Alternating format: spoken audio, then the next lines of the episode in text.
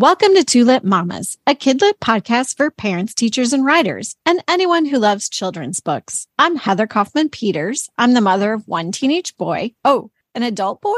I don't know. I think he is almost boy? a college student. One, I'm the mother of one college student. I'm the mother of one college student. I'm a preschool teacher and a writer. And I'm Margie Ozimet, and I'm mom to two boys who are nowhere near college.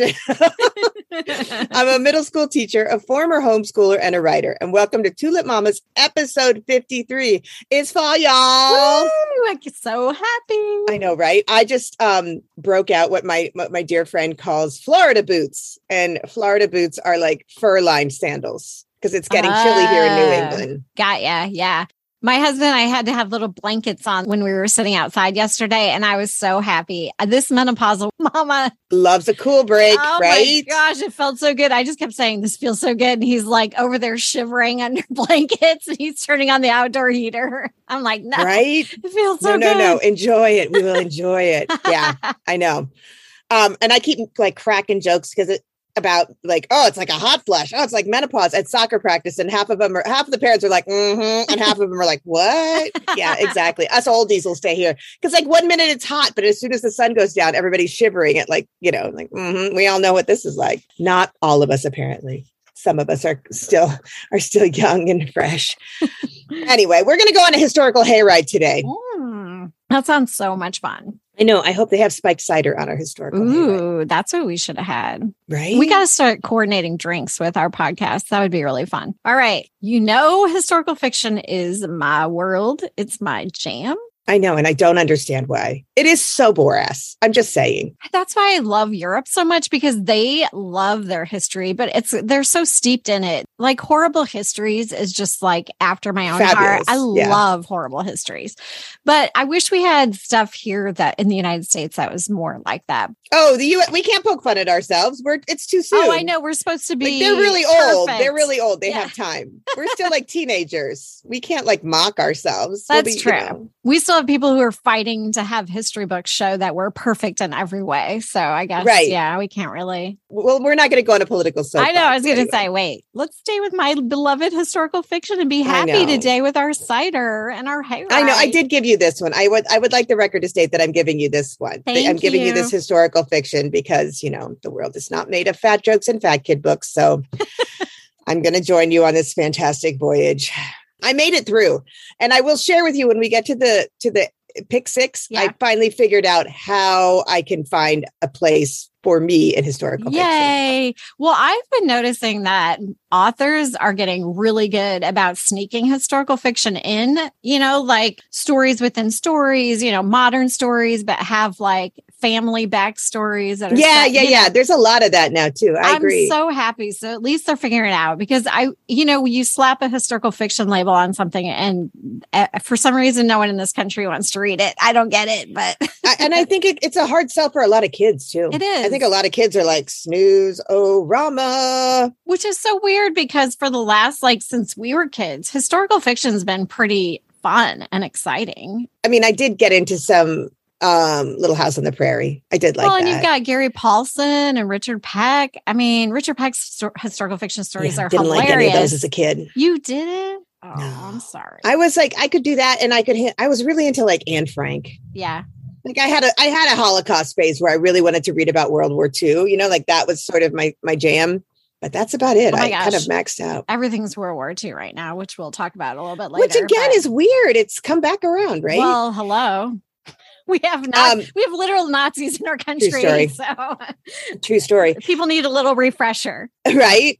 One of the most tragic things about historical fiction that I discovered yesterday or the other day while I was prepping for this show is that um, the 1970s are now considered historical fiction. And Oh, that's traumatic to me. gosh. I thought, I'm like, are you sure? Isn't this still modern? Like, how is Yeah. that historical fiction? Honestly, I had to Google that because I was in denial about it too. Because I was, I thought maybe there was some like historical fiction had to be hundred years or older or something like that. But there, Apparently, 50 is the cap. and even then, like I think if you wrote something in the eighties or nineties, it would still be considered historical fiction by modern kids, right? I guess so. There's no internet. I mean, we had no cell phones, no internets. That I mean, I guess it just seems so. it seems like a harsh smack in the face. Yeah. Worse than when you hear like Def Leppard on the oldies channel or something. no, Like- worse than when you hear it in the elevator as music. Or yes, right? Or at the grocery store. Like when you hear your music at the grocery store, you're like, I'm a geriatric. Thanks. I'm so, so old. But I did have a friend who told me last night at soccer practice, I was like, I just feel so old. Like it's it's rainy and my my knee hurts. I'm this is how old I am because I cannot walk because my knee hurts because it's rainy and my arthritis is flaring. And she's like, You think that's bad? I just had to invest in the uh, days of the week pill container.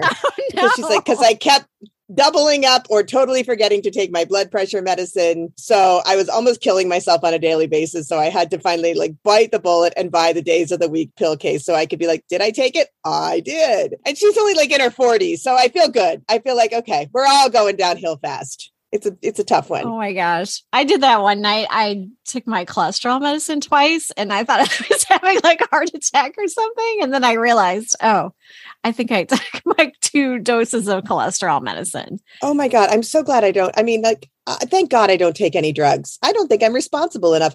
Sometimes I forget if I puffed my inhaler twice.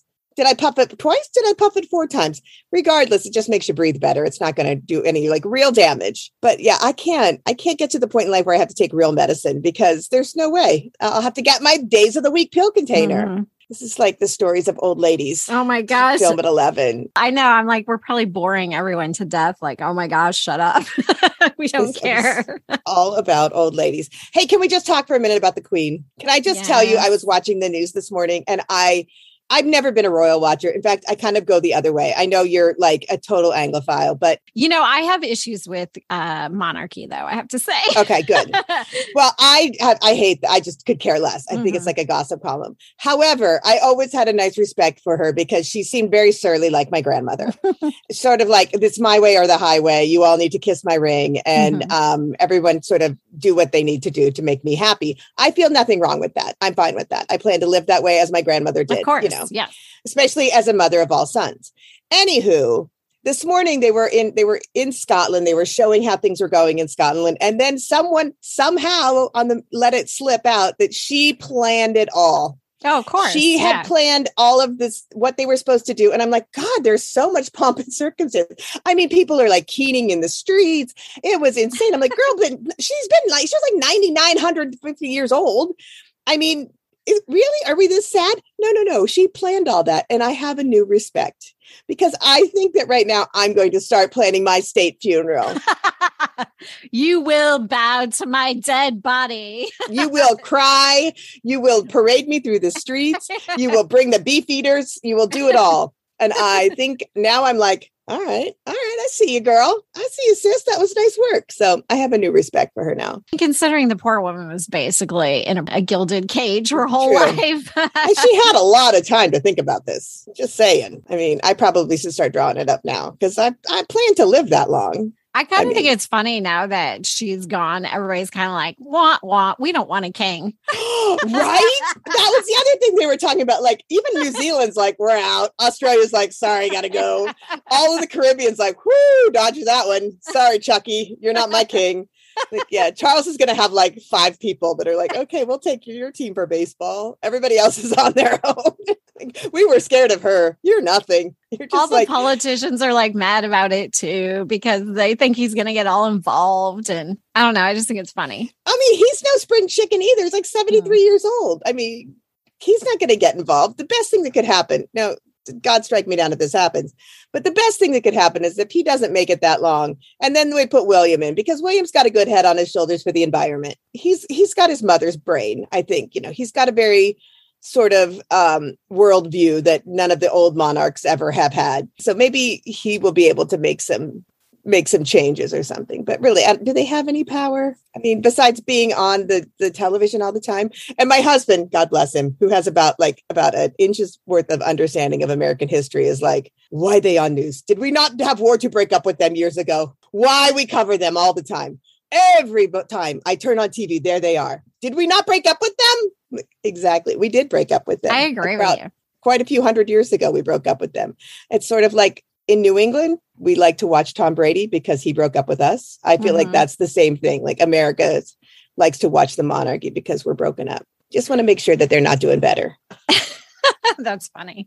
Yeah. I uh, one of my favorite memes was enough with this woke nonsense. Now we have to have a man for queen. Didn't I send you that? That was brilliant. That was absolutely brilliant. Now we're going to make a man queen. A hundred percent. You did send that to me. Why do I keep forgetting all this? for- I feel like you, it's like the boxed wine from the last episode. You forgot. I mean, I, I'm nothing to you anymore. I don't. I should just. I'm the meme queen. I send you memes constantly. I I, don't even like send words half the time. I just send the memes because it says everything I need to I say. know that's true. Oh, yeah. So can't believe they're going to make a man queen. This woke nonsense has gone too far. That's the best one. True story. whole thing. He's not going to be a very good queen. His ears are too big. I guess if he gets the right the right drag wig, then maybe. He would make a very unattractive woman, though. Oh he's my not- god, he's, not an unattractive attractive man. I was watching something and they were like, back when he was considered the Playboy of England. I'm like, that's the best you got. I mean, there's no Burt Reynolds. I mean, seriously, it's no Burt Reynolds. that's it.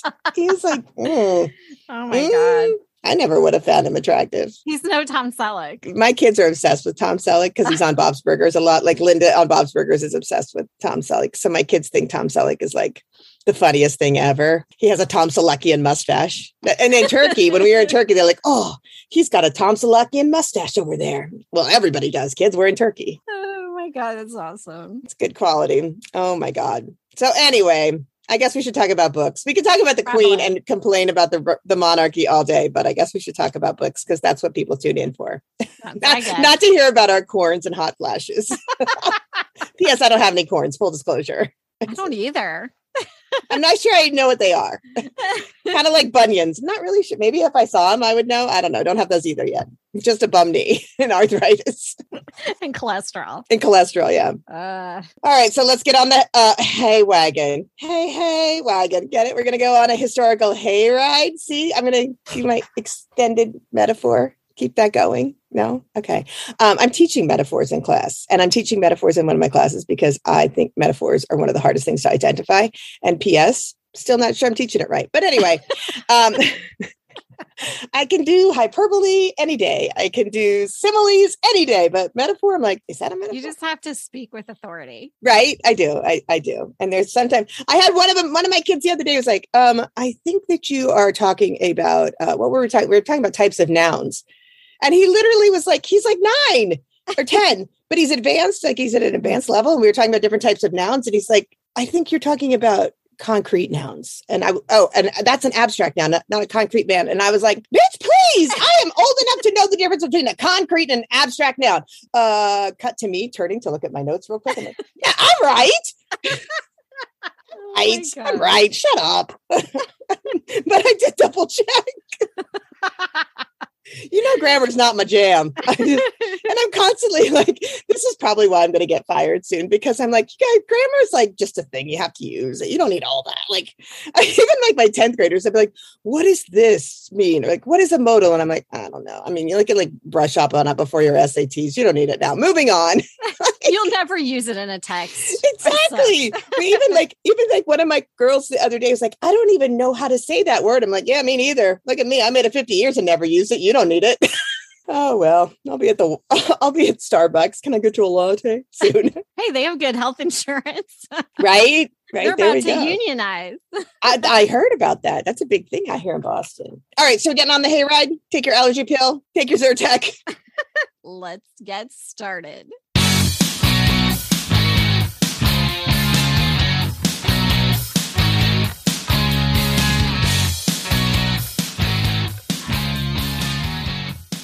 All righty.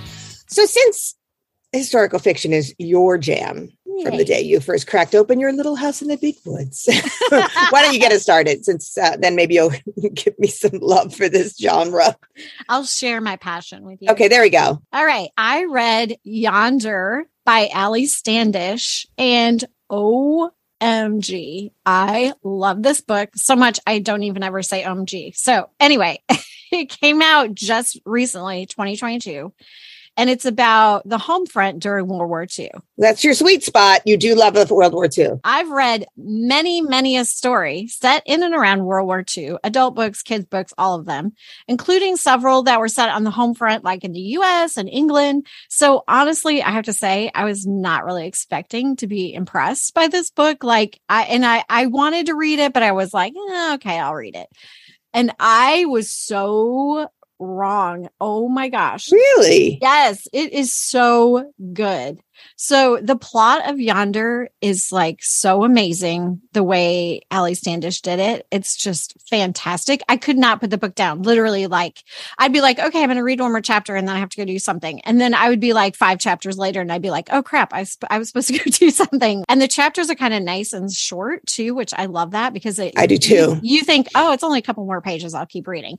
But also, it's just like so the way she ends every chapter is like, oh my gosh, you have to keep reading it. It's been a little while since I could not put a book down because we read so many books now that Yeah. I'm kind of like past that wonderment phase, you Yeah. know. But but I I couldn't stop reading it. Yonder is about Danny Timmons, who's a young boy who struggles. He struggles with bullies. This is set right before World War II starts, and then one day he's he's being beat up by his friendly neighborhood bully who gets him out all the time, and he one day he's rescued by this older boy named Jack Bailey. And Jack has a reputation for being a hero in their small Appalachian town after he saved two girls from drowning in the Great Flood of 1940 that wiped out like half of their town. Hmm. Um, now Jack is kind of become Danny's like personal hero. You know how that sort of, you know, early middle school Yeah. admiring Like that kinda like a high icon. school. Yes. Yeah. I when I did um Writers Club, we had it for middle school all the way through high school. And it was so cool because the high school kids were like so gentle and helpful with the middle school kids, and the middle school kids were kind of starry-eyed about the high Yeah. schoolers. It was so cool. So that's kind of their dynamic. He becomes kind of like an older brother to him because uh Danny is an only child at this point. His mom is pregnant through the story, but he's he's still an only child. He's around 13, I think. So um Yonder has like so many themes. It's kind of hard to share everything that was going on. Is it a big book? Um it was like 350 pages. Oh, so it's a bigger book. Okay. Yeah, it's a little bit bigger. It's like hard to share everything that goes on in this book. Kirkus review said it was multi-layered and I was like, you're not wrong, girl. That's like it is so multi-layered. Okay, that's like a good way, easy way of putting it. You've got the details of the war is like coming through the wireless. His dad and his mom both work at the local paper. So you're getting like just like snippets of what's actually happening in the war of World War II as it's getting getting worse and worse and worse. A lot of the men are drafted from their town eventually, and several of them have you know died and will only return to the cemetery Mhm. you know the families who are suffering so that's kind of going on but then there's also all these home front issues that are highlighted in the book that are really fascinating from like um, racism that has, drives one black family from the land they've held since the civil war and that's all like historically accurate of things Yeah. that were going on there there was prejudice against an elderly german woman in town because you know we're at war with germany so they would Oh, right. um, there's child abuse that's going on um, that kind of everyone sort of turns a blind eye to. And there's untreated PSTD from the first war that PTSD. uh, uh, untreated PTSD. Sorry, I had that. Fix your down. dyslexia there. I know it's written right, right? Um, Yeah. untreated PTSD from the First World War. Um, it's all this sounds like so heavy, but it's wrapped up in such a beautifully written and it's slowly doled out story about this boy growing up during this time period. I mean, he has like a paper route, he has a metal collection. I mean, it gave me that same kind of sad but beautiful vibes on level with like the whispers Oh, you know yeah. Yeah. i mean it's like that like the whole story just it's almost like you know how the whispers almost had like this fairy tale feel about it somehow yeah. that's kind of how this book is like it draws you right in just with this beautiful sort of fairy tale feeling of this small town It sounds like the characters are very rich. oh my gosh yes holy cow everybody is so interesting and has so much going on. You know, and even like the bad guys are kind of interesting, although maybe they're the like the most flat, you know, characters, but they're but it's just the whole town has it's just so rich. It's crazy. And and like I said, everything kind of doled out slowly. So you're not getting like hit with all this really heavy stuff. One of my favorite lines comes from Danny's mother. She says, just because we live in a small town doesn't mean we need to have small minds. And so he and his mom spend a lot of time kind of talking about this, especially after his dad goes off to war and what it means in relationship to the war and what's happening in their town. But it's not like super on the nose. I don't know how to describe it because it feels like very authentic relation or conversations that are happening in reaction to what's happening in the uh-huh. story. You know, so it's not like preachy because, you know, I hate preachy and this does not feel that way. It just was very authentic with the story. The plot is very complicated. It alternates between Danny's present and his recent past. But the way the book is published is so cool because it gives you physical clues. Like the chapter t- titles will say, um, before you know and, and oh then, okay. and the way it's introduced is so cool. Everything's in present danny's present and then all of a sudden he he gets knocked over in in like a scene and then it's like he's falling back in time and then it goes into the before and the before pages are even shaded like in the ink oh. like they're a gray shading. So you they really stand out and you know where you are and and then after it's set up then it kind of alternates back and forth so I, I know it's kind of a complicated plot, but I feel like kids would probably be able to follow it because of all these physical clues. So I don't think you need to be kind of an advanced reader or seventh or eighth grader to enjoy this story. Uh-huh. And in fact, like Danny's a little bit younger. So it kind of, but he, I don't know. It's hard to describe because there's so many adult characters in the story. And then you have Jack. So really it could be for fourth to eighth grade for sure, even ninth grade. How would it go? Um, this is inter- it's something that's my new, my new fascination because I found that a lot of books that you read are interesting, but then when you read them aloud, they're very hard to follow. How do you think it would, especially like this kind of setup that you're talking about? How do you think it would do on a read aloud, like a classroom read aloud or a bedtime read aloud? Um, I think it would be okay because first of all, the chapters are kind of short.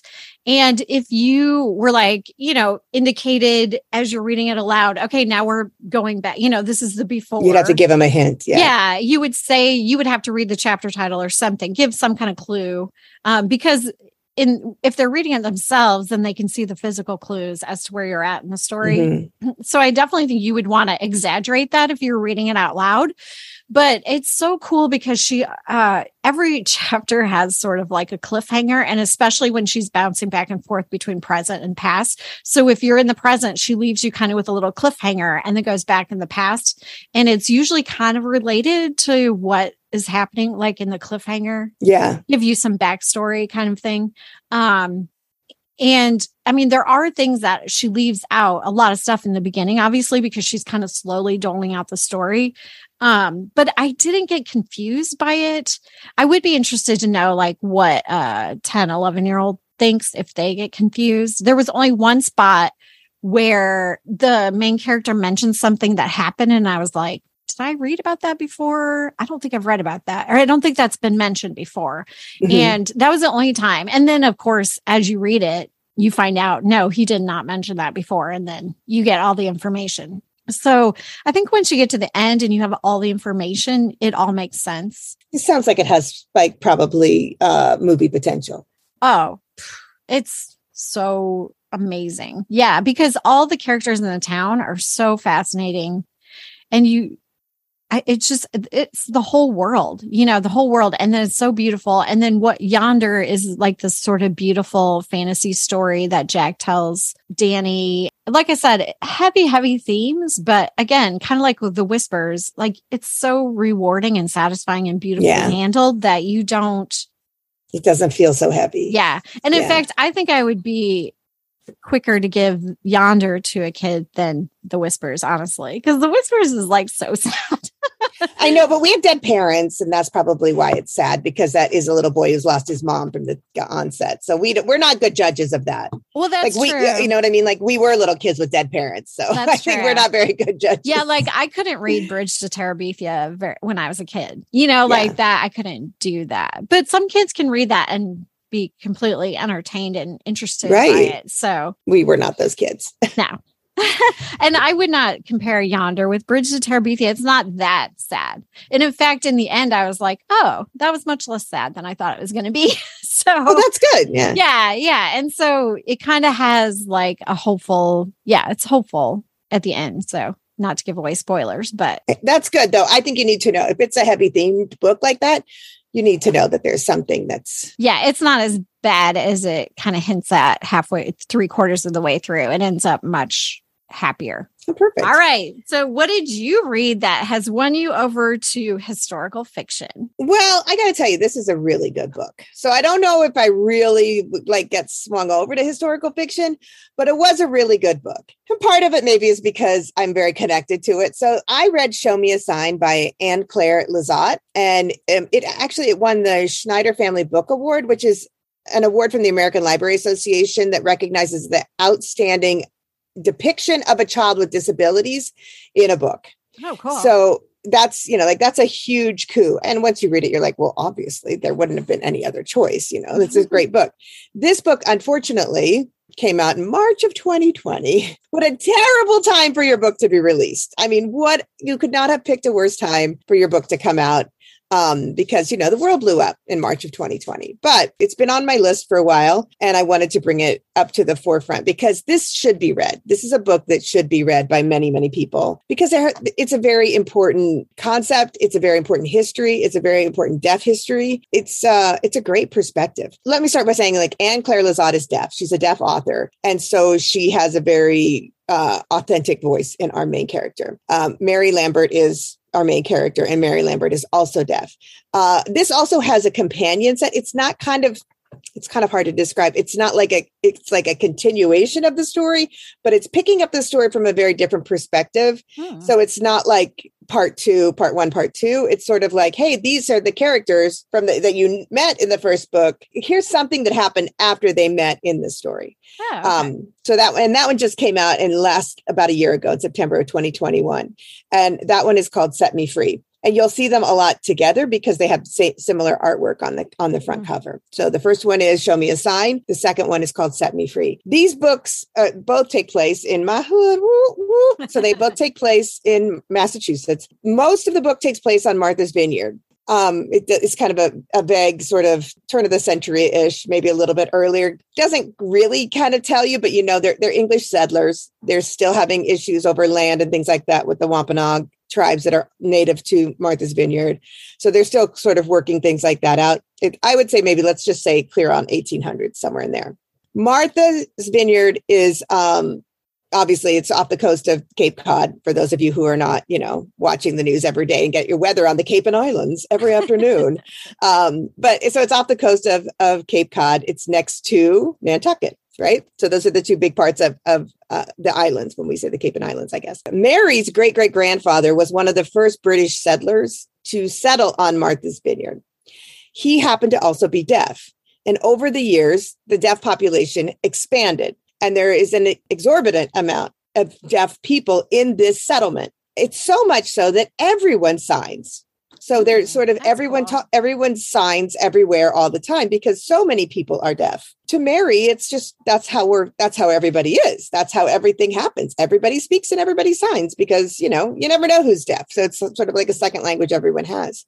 She also has never felt like isolation or she's never felt like she was out of place or that anything was wrong with her. Her father is deaf her mother is hearing. Her brother is was also hearing. And we learn at the very beginning of the book that he was recently killed in an accident with a carriage. He got hit by a carriage driving fast on the road and he was killed. So her mother is still kind of a hot mess. Mary's kind of left to her, to her own devices, and her father is, uh, you know, he's working on the island all the time. Mary spends a lot of her time with this old deaf fisherman that her mother forbids her from spending time with because he drinks too much, but he tells the best stories and Mary loves to tell stories. And so she, this old deaf fisherman is sort of like her sort of adopted grandfather, I right? Yeah. Yeah. And so they kind of watch, you know, they're always at the harbor and they're always watching boats coming and going and that t- making stories up about him. And then one day he tells her that a scientist is arriving on one of the cutters that's going to be studying why are there so many deaf people on this section of the island? And so the scientist is coming and he wants to know this. To which the deaf people are like why? We were here. What's the problem? So they're not very open to this to begin with. And they are also in a very sort of English settlement, which is still what Massachusetts is like today, I might say, as an outsider moving in. It is a very um, closed society, shall we say. We're here, we have our thing, we know what we're doing, we're doing what we want to do. What do you want? Is sort of that's that's Massachusetts. That's New England. That's how all of New England sort of functions. We're not really going to let a lot of people in. So that's very much how the island is at the same time. So when this young scientist comes, they're like, mm-hmm, "Yeah, that's nice enjoy. We're not really going to talk to you. Even though many people have kind of, he's kind of tried to nudge himself in. It doesn't help that he's a total jerk face, too. He's just a very pompous, sort of jackassy kind of character that you instantly dislike. He's very, very rude to the deaf people. He treats them like animals. He says that they are illiterate, deaf, and dumb. He often ah. uses the phrase deaf and dumb. He does this, and then he kind of is ignorant to the fact that even the speaking people sign constantly while they're speaking. So that's just out of habit. That's what they do. They speak, but they're signing at the same time. So all the deaf people are like, this one, he just called us dumb. Are you kidding? So he does not get off on a good foot. And it stays that way while he's there. Now, Mary got in a little trouble with one of her little friends. And so Mary's kind of like hiding out. She, and she and her friend, Nancy, Nancy is a girl after my own heart. Nancy wants to be a spy. So Nancy reads a lot of spy books, and Nancy would like to be a spy. So she and Nancy do some reconnaissance work, and they find out that what this guy is here for. First of all, Nancy, let's just talk about spying. Nancy sends the deaf girl into the house to do the spying, who then doesn't hear the footsteps in the hallway for those of you who haven't been listening for a long time, my son is deaf, so I can make deaf jokes about the kid who doesn't hear things, apparently, because my kid does this all the time. And I'll say to my son, I'm like, why are you yelling for him? You know he doesn't hear you. You know he's not going to hear. This is sort of Nancy. Like Nancy, sometimes she forgets that Mary's deaf. They find out, however, that what he's really, the scientist is really looking for is a live specimen. However, they don't really know what the live specimen is. And then we find out, and Mary becomes the live specimen. Wow. And it is such a, a horrendous, horrendous journey after that that takes place in and around Boston. The people of Boston are so horrendous and Cambridge. And I mean, it really is just an amazing story. And, you know, and I'm, and it's rooted in reality, unfortunately. And the assumptions that people make about her because she's deaf, the way that people just pretend she's, and the scientists pretend that deaf people have nothing to add to society because they can't hear, that they have no worth, that they are literally just animals. And I mean, it's absolutely stunning. It's absolutely heart wrenching to see that. And it's, I, you know, as the mother of, of a deaf kid, I'm just happy that things are not that way now. Mm, most people don't even notice he's deaf because he never stops talking until they yell at him 15 times. And finally he's like, I'm sorry, what? so it's a really great book. It's really, really great book. The beginning takes place only over a few weeks, but then it, it drags on for a really long time, which is when you're like, oh my God, is there hope? And there was, there was hope. So it does end on a better note, not a great note like some so it's kind of nice that there's a companion piece because i want to read the companion piece to sort of find out more that mary did okay Palate you know that mary's okay yes i want to know mary's fine it's just a really great book. And again, I'm totally biased because it does take place in the world that I know, in the world that I live. And the, these land disputes between the Wampanoags and the way that they treat, and it's a really interesting character that I wish there was more of, is there is a freeman who is a freed slave who is living on Martha's Vineyard. And he's married to a Wampanoag woman. And then their daughter, of course, is biracial, partially um, native, partially black. And the way that the the white settlers treat all of them. It's just like oh my god are you joking? Like how can you how the, the, racism and the just this vitriol that is sort of spewed by some of the people towards this man because he's black but he is free but is he really free? And his daughter you know because she's not indian and she, you know she's not one of the they kept you know like make that reference in the book but she's also not black and she's not white and what is she you know? So it's super interesting. It's a super interesting read. It the thing that i like most about it it gives you a very clear picture of that time period in this area. And you see so many similarities and things that still have not changed and that's that's what's so so interesting as well and you don't have to be from here obviously to enjoy that but just being able to see how the, the indigenous people were just were, what horrible things were done to them just somebody just came in and said hey this is my land now i don't really care and I'm going to fight you tooth and nail until I get what I want. This is mine. I say it's mine. I came across a boat and this is mine and I will make this mine. That's a that's a downer. To me, that's why history is so important, even yes. in fictional form, so that yeah. we can see and it's not repeated and we know and we understand how these things can happen and so we don't let them happen again exactly and and i i think that for a, a, a, lot too i think it's really important that representation is so important because a lot of times we see very positive representation of people with disabilities especially deaf characters blind characters things like that. Um, but in this case it's like hey it wasn't always so and not everyone is going to treat you the same way. And i think that's really important. And i think that that's that's a, a super important um, thing for kids especially kids with disabilities to know to be able i mean they're going to know it soon enough but i think this is a really great way to to kind of say everything is not everybody's not always who they seem. It's about strength it's about overcoming a hardship that it's about trusting people and not trusting people um, and then just because your trust is broken in a lot of people maybe there's that one person that you can trust. So i think mm. that's what's really interesting about the book. I loved it. You know what? I listened to a lot of it but i also read you know like as i often do read listen to it and read. It's a great audiobook and it's a great book to just read and it's a great book to read aloud. I give it like 15 thumbs up. Yeah, I guess for Yonder, I didn't listen to any of it this time because I was so engrossed in reading it. Usually I do that too, just get a flavor for what it does sound like yeah. out loud. And this too also has a lot of great cliffhangers at the end of chapters Ooh, where nice. you're like, well, I have to keep going now. I need to know what's going to happen. Yeah, it was a good one. Show Me a Sign and Set Me Free. Both of those are by Ann Clare LeZotte. And I read Yonder by Ali Standish. All right. Well, that wraps up our book chat. We're going to take a quick break and we'll be back with this week's Pick Six.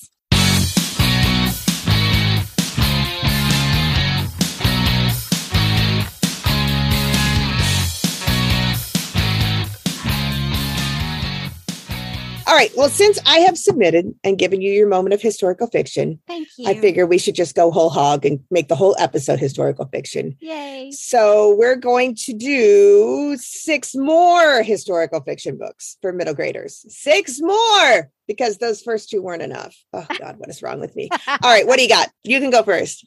Yay, I get to go first. Okay. My first pick six is Daring Darlene, Queen of the Screen by Anne Nesbet. Anne Nesbet's pretty well known author. Uh-huh. Um, this book is set in 1914 and it's about sassy and adventurous Darlene, who is an actress in the Hollywood during the silent film era. The book begins with her wrapped in a rope and hanging upside down off a cliff for a stunt. It's the best. Awesome. Oh my gosh, it's the best. So um, the story voice kind of reminds me of the Who Done It's from like a little bit later era in Hollywood film. It's kind of fast paced and spunky. And I was drawn to this book originally because I became obsessed with the early days of Hollywood film industry when I found out how many women had major roles in its creation. Of course. Oh my gosh, course. there were so many. It was very equal in the beginning days. And I went down this rabbit hole over the summer uh, learning about Mary Pickford. yeah, who Daring Darlene kind of made me think of her actually. So Mary Pickford was doing silent films during the same time and she went on to co-found the Fairbanks Studios, which by the way used to be called Pickford Fairbanks and United Artists. And she was also one of the founding members of the Academy of Motion Pictures and Arts. So she was super important in Hollywood history. I know that her name is recognizable, but I wish there was more I don't know. I just wish that it was like she a, got credit for her her work. Yeah, yeah she's a huge developer. Yeah, she yeah, she was a big producer. I watched her Fanchon the Cricket. It was one of her movies from 1915 and it was a silent film and her talent was just so amazing. I was just blown away by it. And she, yeah, and she produced a bunch of stuff for most of her life. So if your kid has an interest in movies, I definitely recommend Daring Darlene, Queen of the Screen. It's this fun kind of mystery romp too. So it's not just about the history, but it's like this mystery romp where um, there's an heiress that gets kidnapped in our star and she gets involved and has to solve the crime. And so this book just came out April of 2022 and it is such I think it's totally worth a read. So good. Oh cool. Yeah. Daring right. Darlene, Queen of the Screen. I like yeah. that. Isn't that cute? And she's on the cover, like swinging from a rope. It's the best. It's just, and the, I mean, everything, the voice, everything is just so cute. My second historical fiction in Pick Six is Cookies and Milk Oh my gosh, I You sent me this. This looks this. so cute. You sent me a picture of this. Look at the cover is so adorable. Cute. The cover is adorable. It's um got cookies and milk with cookies as the O's and adorable um African American boy on the cover. And this book is so interesting. I can't even tell you. It's a semi autobiographical historical fiction story about the first days of the famous Amos Cookie Company. And it's nice. written, it's written by his son, the son of famous Amos, oh, Shawn cool. Amos. Yeah. So it's just so neat. Um, it starts in 1976 in the Sunset area of Los Angeles. Our main character's name is Ellis, and he's looking forward to the summer. Um, it's the summer be- before he starts middle school, and he's like turning 12 and all that. And his father has this crazy idea to start a chocolate chip cookie store. Not any other cookies, just chocolate chip cookies. And he expects Ellis to help him. So Ellis is also dealing with his parents were just recently divorced. And as part of the divorce, his mom has decided to take the summer and go back to New York where they're from and visit, visit family. And she's leaving Ellis with his dad. He's turning 12.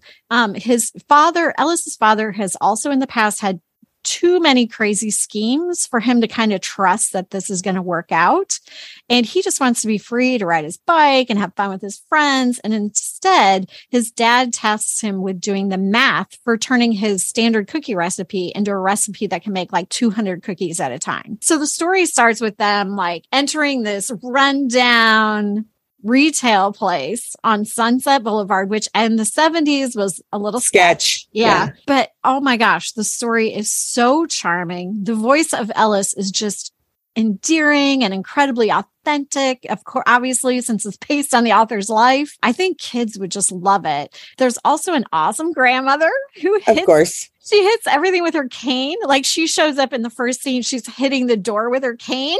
like she nice. I love her so much.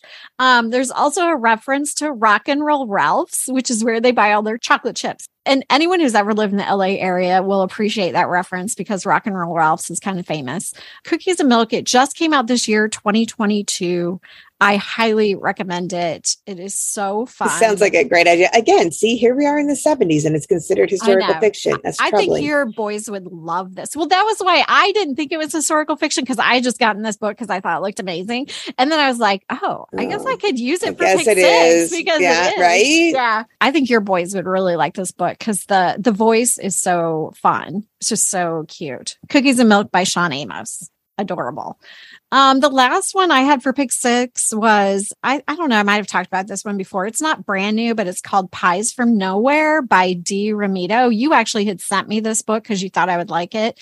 It's actually a picture book. I'm breaking the rules a little bit here, but you know, and you've talked, I, I agree, and you've talked about this, how picture books are really great to use in the classroom yeah. for any age. Yeah, definitely. I mean, especially if you're trying to talk about a serious topic or you want to introduce kids to a new historical figure because it's like a little short package, right? Short right. story. So yeah, I wanted to include this book here um, because it's kind of been on my list for a long time. I was just like happy to have a reason to get it because I thought I could use it here. So it came out in 2018. Um, it's about Georgia Gilmore, and she is a little known figure in the civil rights movement.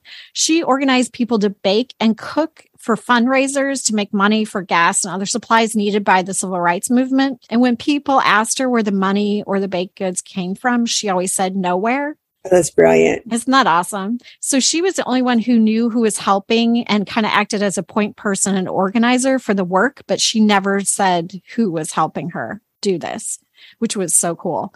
I just love this book because it's a great intro into an important part of American history. And it's mm-hmm. great. It's a wonderful peek at this amazing woman, Georgia Gilmore, but it's also shows that heroes don't have to be center stage. Everyone is capable of playing a part to make our country a better place, no matter how big or small. And I feel like sometimes you know, you want to do something, but you help. don't have that power. Yeah, yeah that's exactly like, right. Oh, what can I do? You know, what could I possibly do? I'm just one tiny person without like a big platform or without a big voice or whatever. But honestly, you never know what little things are going to help the movement. Like this woman's making pies, and that allowed people to keep going, right? Yeah. I mean, pies. That, that's the other thing about this book. I mean, I love pies, so that's awesome. Hashtag this is why I'm fat. I love a good pie. I love pies. So Pies from Nowhere by Dee Romito is my last pick. So let's That's a good one too. And look at you. You were all like in the in the last 50 years too. Those I are no throwback historical fiction. I, like that. was. I know I'm surprised. Like 1914 was as far back as I went. So I had Dar- Daring Darlene, Queen of the Screen, Cookies and Milk, and Pies from Nowhere. I must have been hungry, actually. You must have been. I will say the Cookies and Milk one, I was. I honestly was like, I need to stop reading this book and go make chocolate chip cookies because it is so like it makes you want chocolate chip cookies like right now. I mean, I, I basically can, the wind can blow and I want a chocolate chip cookie. So that's probably not good for me. and I mean pies too. I love to make pies. So I, this is the time of year when I make all my pies. So I'm kind of excited. Time for apple almost. Almost. Well, we are on a hayride, a historical hayride. Well, it's funny that you chose all historical fiction, well, majority historical fiction Right. from the last 50 years, because that's what I figured out. if the historical fiction happens in the last 50 years, then I'm interested. Okay. So that's how I found my my uh, my new jam. So I have three books. My first one is called Marika Marches for Equality, Oh, and that came out in January of 22, and it's by Salima Alikhan. Andrea Rossetto also was the illustrator, and this is sort of a lower middle grade book, which I think is epic. Mhm. And this is about Marika, who's in middle school, and she and her friend Beth are passionate about women's rights, and they want to support the rally or Mm. join the national rally to support the um, the ERA. But it's 1970, and the uh, equal rights movement has a lot of resistance and a lot of people that don't want it, including Marika's parents. So Beth's parents are really behind the, everything, but Marika's not so much Mhm. and um, they want things to remain the way they are. And as they get close to the women's strike for equality, Marika is trying to convince her parents to support her, but maybe, maybe not. So I think that's kind of an interesting look at it. I have this fascination lately, and maybe all old people go through this, I'm not sure.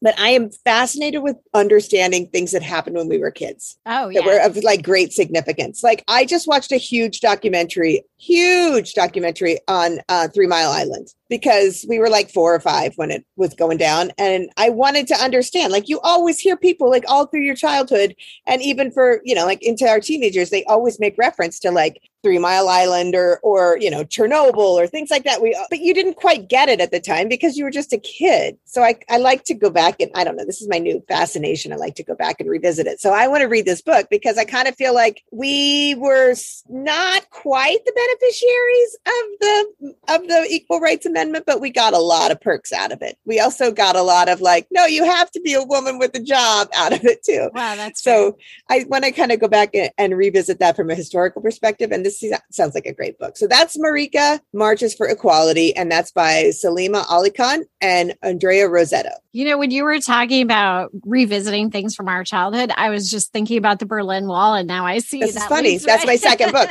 So Okay. actually, my second book and my third book are together because I found this new series of books by Andy Marino. Ooh. that I'm really ordering for my boys for Christmas.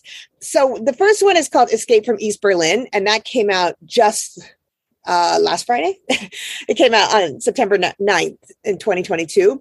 And it's about like it's his, these are all historical thrillers, which again, Cool. hello, and they're very fast paced, a lot of action. This is about two different attempts to cross the Berlin Wall, and one of them is in December of 1961 when Marta sees it going up and she wants to get out before it's you know like she's trying to get out. Concept, yeah. Yeah, and then again, the second one happens in is a, takes place in January of 1989, and now it's this giant spray painted wall, concrete wall that divides the city.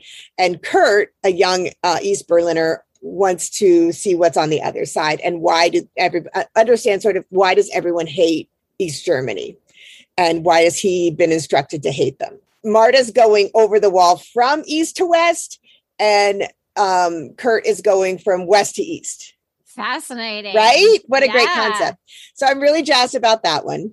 And then the second one of that, which is my second book, and that's also, or my third book, which is also Andy Marino, is called Escape from Chernobyl. Now, you know, I have a sick fascination with Chernobyl. Yes, you do. I cannot understand the concept enough. I cannot. I there is a if you if you like myself share my fascination with Chernobyl, there is um I think it's called The Women of Chernobyl. It's a documentary on Amazon Prime about all the old women that went back to their land and somehow didn't die. All the men died, but the women live on. Yeah, it's a really great documentary. They went back and they farm their land and they live there, and the government takes care of them and does radiation checks. They're all glowing in the dark, but they're still alive. You know, they're hmm. still living because they had nothing to live for if they left, you know? Anyway, so this book is Alina and Lev are two siblings in Pripyat that's where that's the city that that it was in right? And it's still the soviet union at that time.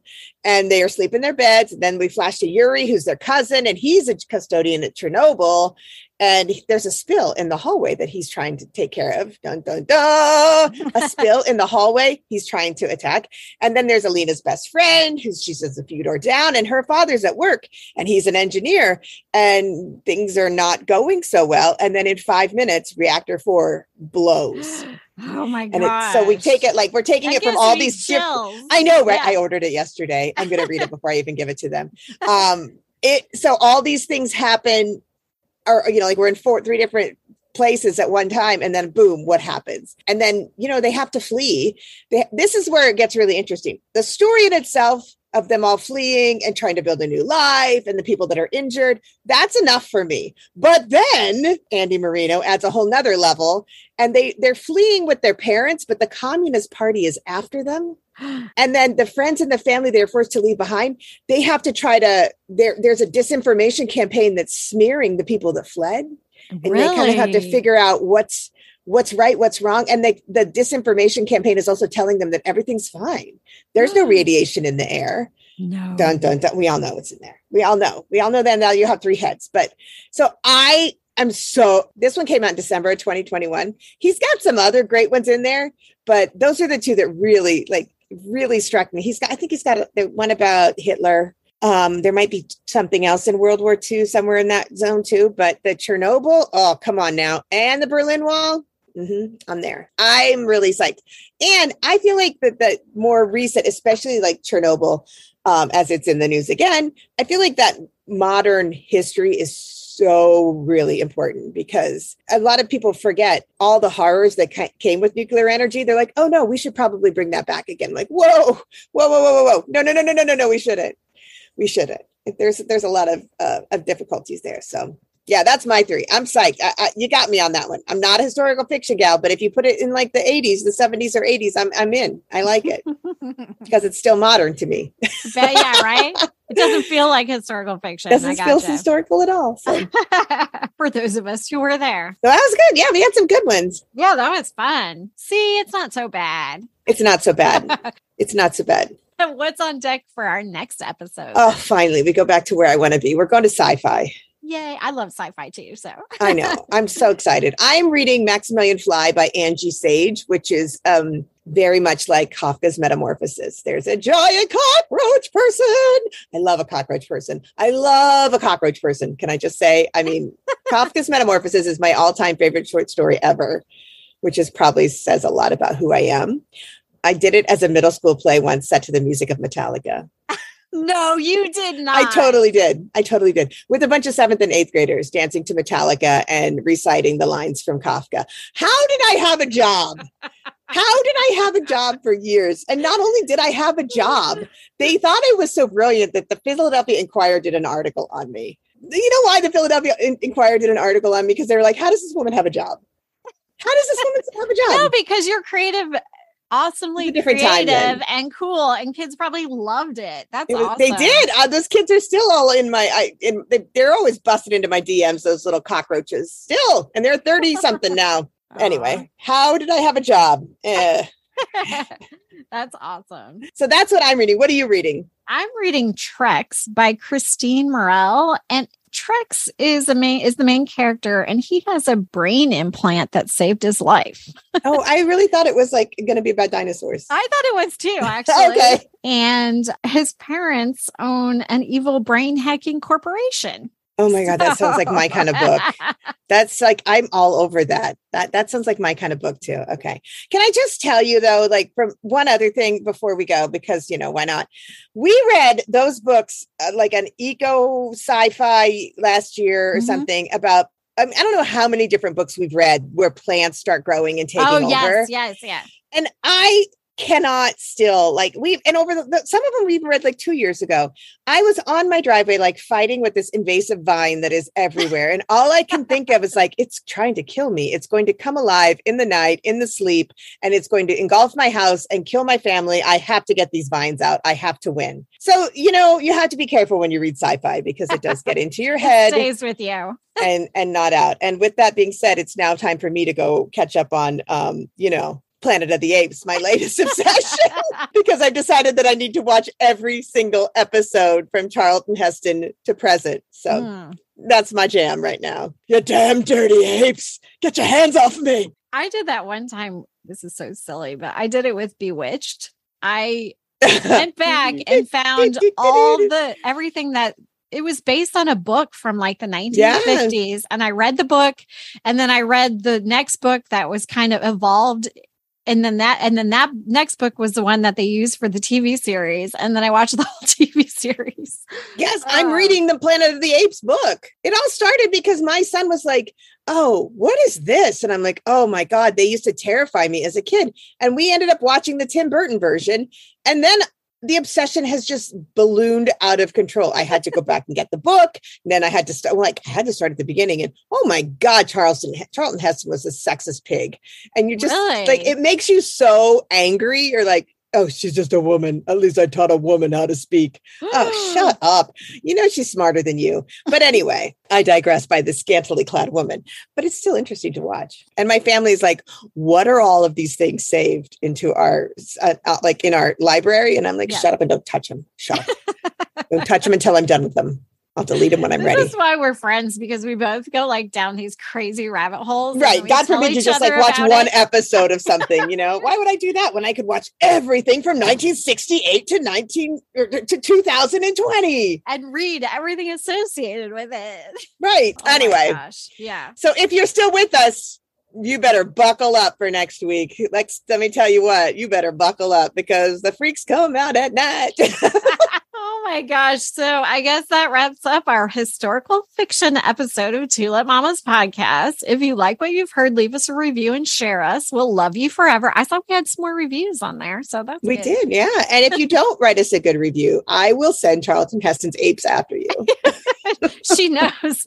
She knows where they originate. I, I know how this happens. I know. And I'm not even going to send the ones with the bad rubber masks. I'm going to wait till we get a little further down into the 70s where they use latex on their face. Scarier ones. Uh, and if you want to join us twice a month for Kidlit discussions, please subscribe to the Tulip Mamas podcast through any of the places you get your podcasts. And if you want to find out what's happening in our worlds and how many episodes I'm on the Planet of the Apes, just follow us on Tulip Mamas podcast on Instagram or Tulip Mamas on Facebook. And of course, on our website, www.tulipmamas.com. Thanks for listening. Have a great week. Bye. Bye.